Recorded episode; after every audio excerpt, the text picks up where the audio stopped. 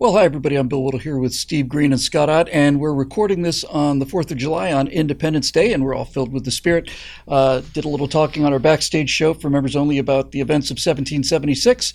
And a gentleman several years before that, in 1729, the famous uh, British satirist Jonathan Swift, who wrote Gulliver's Travels, uh, wrote a, a, piece of satire.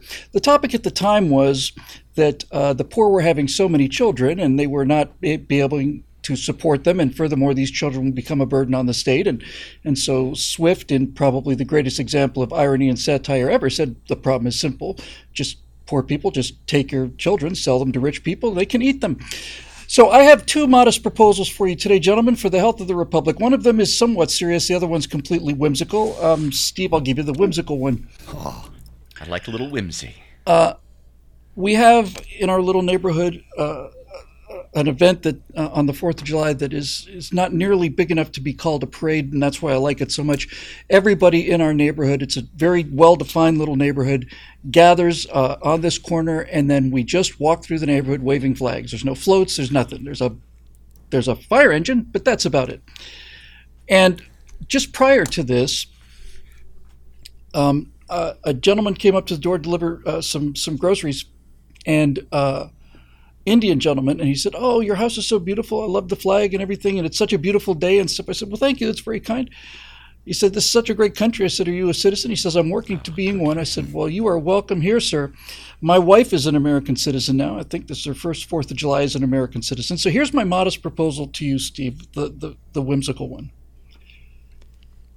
My experience with people who who who legally come to this country who wait for years in line and then once they get here have to go through all these bells and whistles. It's a for for Natasha it was a f- five year process pretty nearly, and and not an inexpensive one either.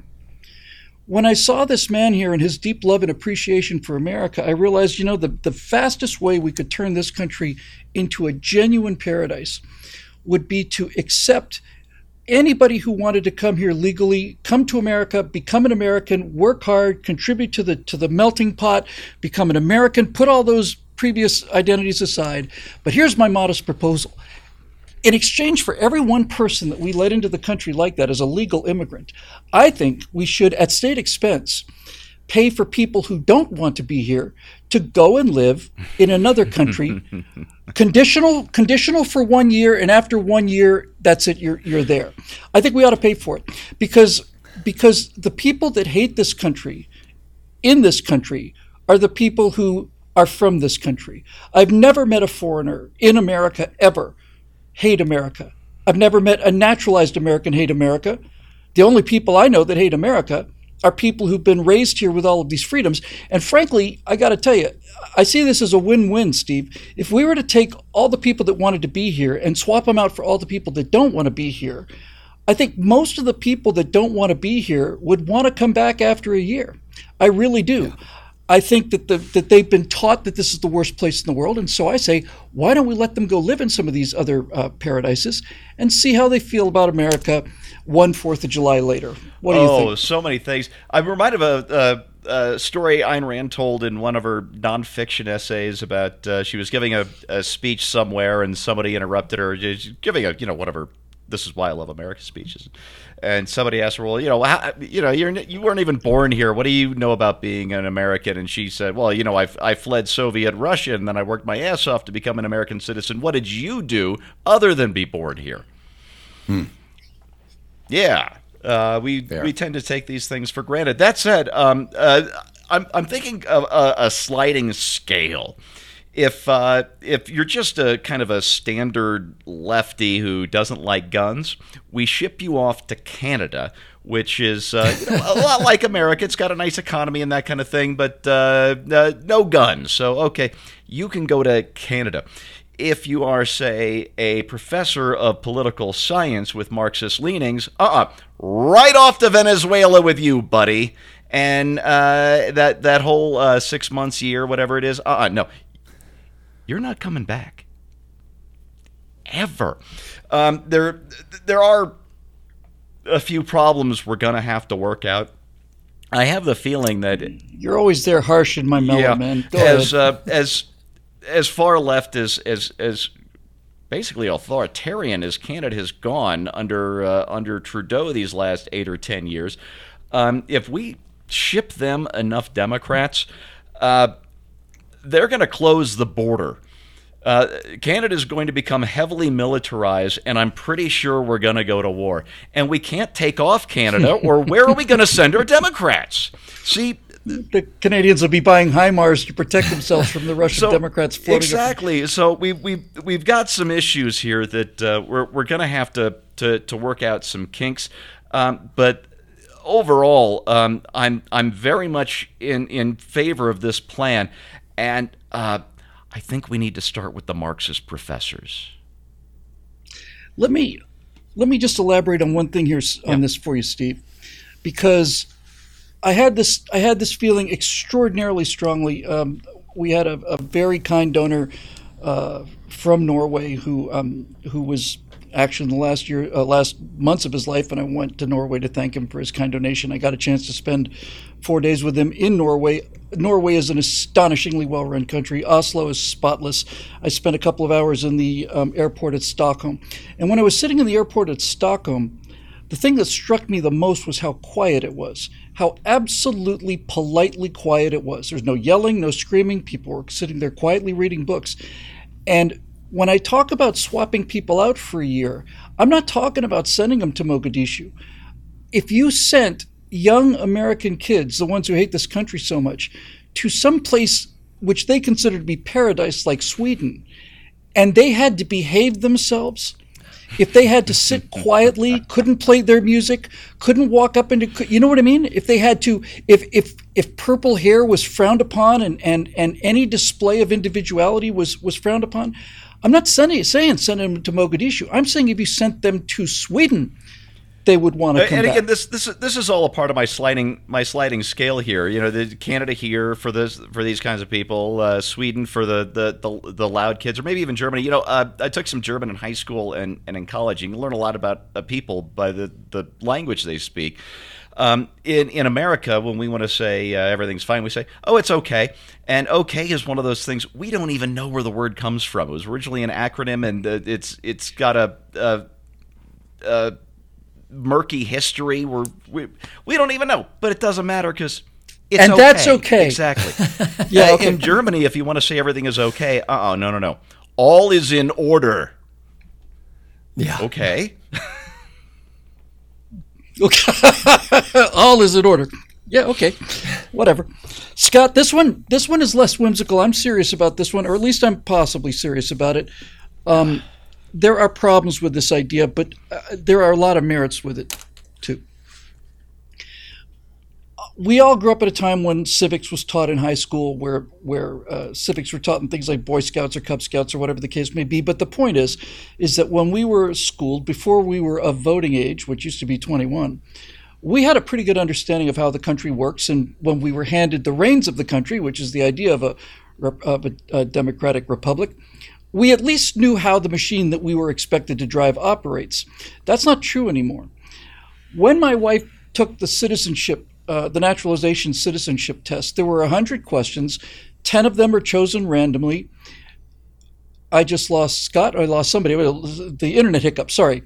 Uh, 100 potential questions, 10 of them chosen randomly. You had to pass six. Now, my wife didn't take the test until she was consistently getting 100% on everything. But I'm serious about this now. Do you think it's unreasonable? You're, if you're born here, you have the rights of a citizen and protections and all the, all the rest of it.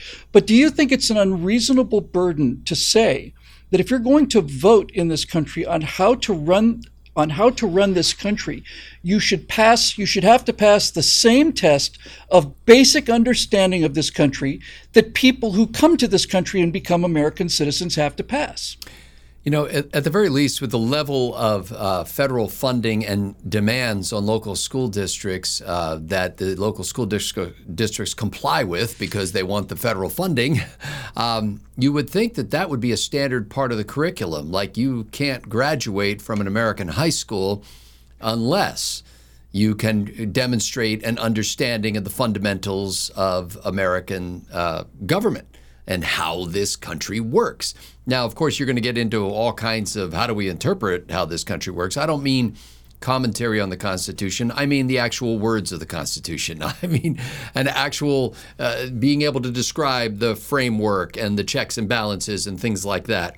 Um, you can have whatever opinion on that you want to have, but you should at least be able to understand how the machine works. Uh, it would be like saying, well, yeah, we're going to give Scott a, a, driver's license, and then I get in the car with my driver's license and I go, now, what does this uh, pedal down here do? Um, you know, yes. like I, I, should at least know what that pedal down there does uh, before I'm allowed to get behind the. What is this in front of me? Oh, it's kind of round. It's a wheel. Do I? Yeah, figure it out. Just do just, I move this stick here? What does it do? and you know, it, it seems silly when you say it that way. And um, and I know you know it, civics kind of fell out of popularity and got replaced by what we called social studies, into which they wove a bunch of things, including uh, history and government and social psychology and things like that.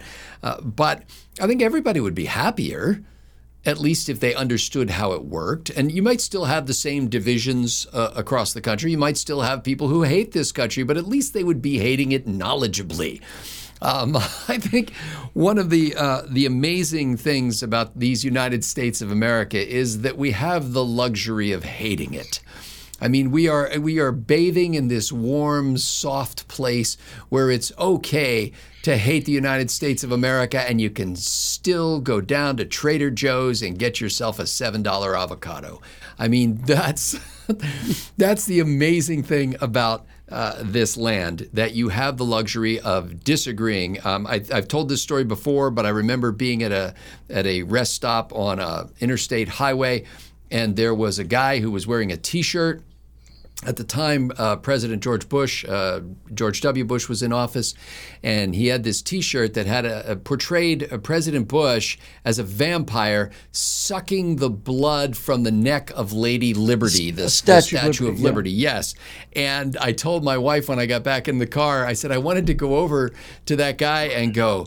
Ooh, you better you better hide that shirt. I mean, they're everywhere. They're going to see that. And man, will you be in trouble. No, he wouldn't. He could he could stand in line with a White House tour group wearing that shirt and walk right into the White House where George W. Bush was living at the time and still be able to do that because it's here. Uh, it's it's there. You're in the United States. You don't get that freedom everywhere you go. And to the extent that you do get freedoms, they are modeled after the freedoms that we enjoy in these United States. There's a great editorial in the Wall Street Journal, I believe, um, that is from I think July 4th from Volodymyr Zelensky, paying tribute and saying basically happy birthday to the United States of America, but talking about how uh, we don't need less American exceptionalism. We need more of it. Um, speaking of that T-shirt, uh, before my wife passed her citizenship test, which she got 10 out of 10 on, and she would have got 100 out of 100 on it. Uh, she was very, very serious about it. Didn't go until she read it, and she probably had a pretty decent teacher too. Uh, we were at a 7-Eleven, and uh, President Trump was in office, and there were for sale pencil sharpeners featuring uh, the likeness of Donald Trump's uh, form. And I'll leave it to you to figure out where the pencil went. Yeah. But my wife was uh, was said they just should not allow this. It just should be it's disgrace it's dis- disgraceful and it's disrespectful. Shouldn't be allowed.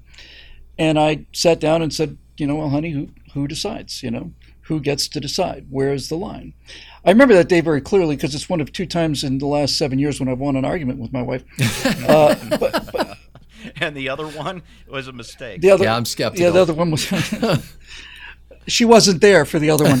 uh, but seriously, I when I when I say something like you should have to pass the citizenship test, I don't say that lightly. I'm not saying I'm 100% in, in the in favor of the idea, but I am saying it should be talked about.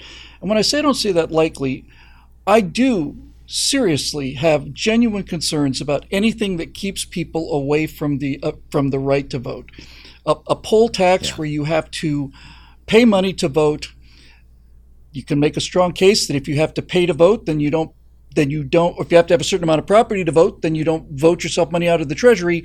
But that argument is outweighed by the access of, of, of people's rights as citizens to vote in their republic. That's just that simple. So things like that concern me, and I know for a certain fact that if you tried to do that, that would be the argument that you're just trying to repress the vote. But speaking as a member of the privileged white aristocracy, patriarchy, uh, white supremacist movement, uh, I am genuinely worried about about having something like that keep people out of the polling booth. Yeah. But then I say to myself, then I say to myself that having spent better part of a year preparing my wife for the citizenship test, I was astonished and impressed at how completely non political those questions were, how absolutely ideology free they were. They were simple mechanical problems. Simple things. Describe the three types of government. Who creates legislation?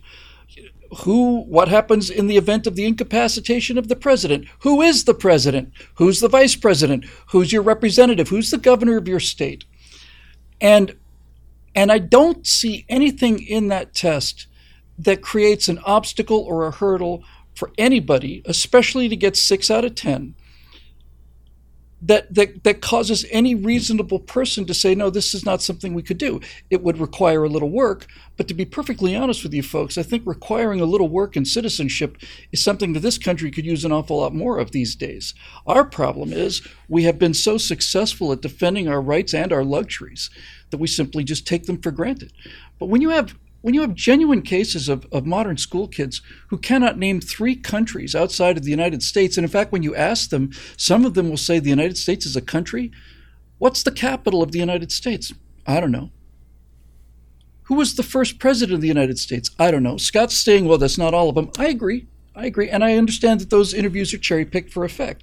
But the fact of the matter is, is there is a large and growing chasm of misunderstanding and, and and diseducation of people regarding this astonishing country, what it represents, and how it works. And I don't find it unreasonable to say that if you're going to be given control of the most powerful invention in the history of the world, you should at least have a fundamental understanding of how to get into the vehicle, how to turn it on, how to turn it off, and how to get back out again. That's all I'm asking. For Steve Green and Scott Ott, I want to wish everybody out there a happy Independence Day. I definitely feel like things have really started to change for the better, that, that people are really starting to get a little fed up about those things.